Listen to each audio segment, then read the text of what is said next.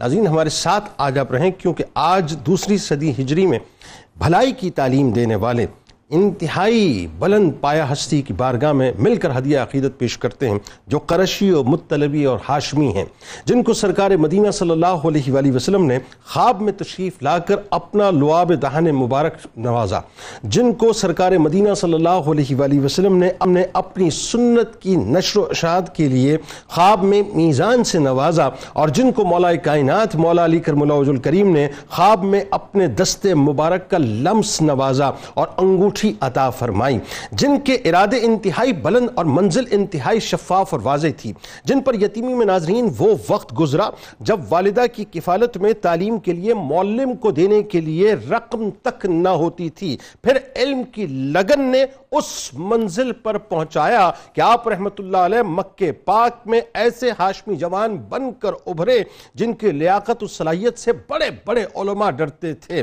جن کے استاد امام مالک علیہ رحمہ اور امام اعظم امام ابو حنیفہ علیہ رحمہ کے شاگرد امام محمد بن حسن شیبانی رحمت اللہ علیہ جیسی بلند مقام امام تھے، اور جن کے شاگردوں میں امام احمد بن حنبل رحمت اللہ علیہ جیسی شخصیت ان کی سواری کی لگام تھامے چلا کرتے تھے، جن کے پیروکار شوافع کہلائے اور جو خود عالم العصر ناصر الحدیث فقیہ الملت حضرت سیدنا امام ابو عبداللہ محمد بن ادریس شافعی علیہ رحمہ کہلائے، جو مجتہد اور فقہ شافعی کے بانی اور عظیم روحانی شخصیت کے مالک تھے۔ ناظرین کرام، ہڈیوں پر، ٹھیکریوں پر اور کھجوروں کے پتوں پر اپنا سبق لکھنے والے امام شافعی علیہ رحمہ خوبصورت ترین شخصیت اور کمال حافظے کے مالک تھے۔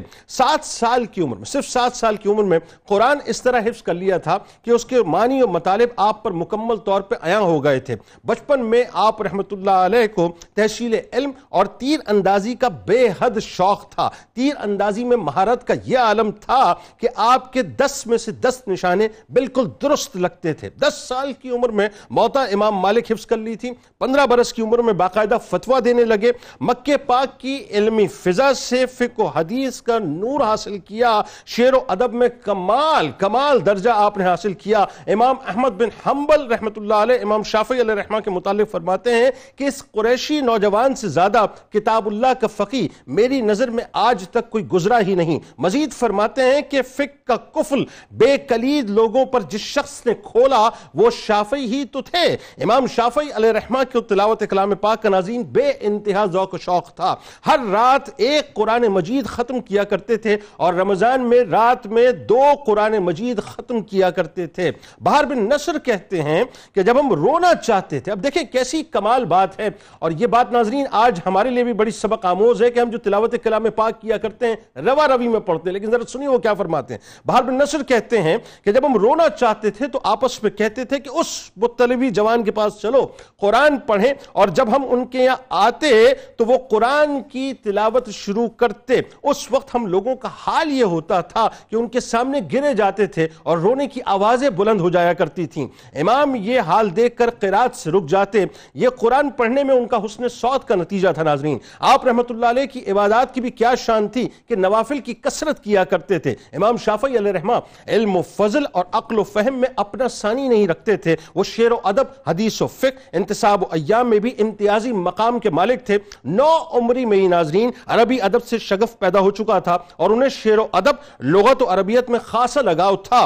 خود اشعار نظم کرتے تھے مگر شاعری کو علماء کے لیے مناسب خیال نہیں فرمایا کرتے تھے۔ ایک بار ناظرین کسی شخص نے آپ سے پوچھا کہ آپ کا کیا حال ہے، کیا کمال جواب آپ نے فرمایا، ذرا سنیے کہ اس کی کیا حالت ہوگی جس سے اللہ تعالیٰ قرآن کا، رسول اللہ صلی اللہ علیہ وآلہ وسلم سنت کا، شیطان گناہوں کا، زمانہ اپنے مصائب کا، نفس اپنی خواہشات کا، اہل و عیال روزی کا اور ملک الموت قبضہ روح کا مطالبہ کرتے ہیں۔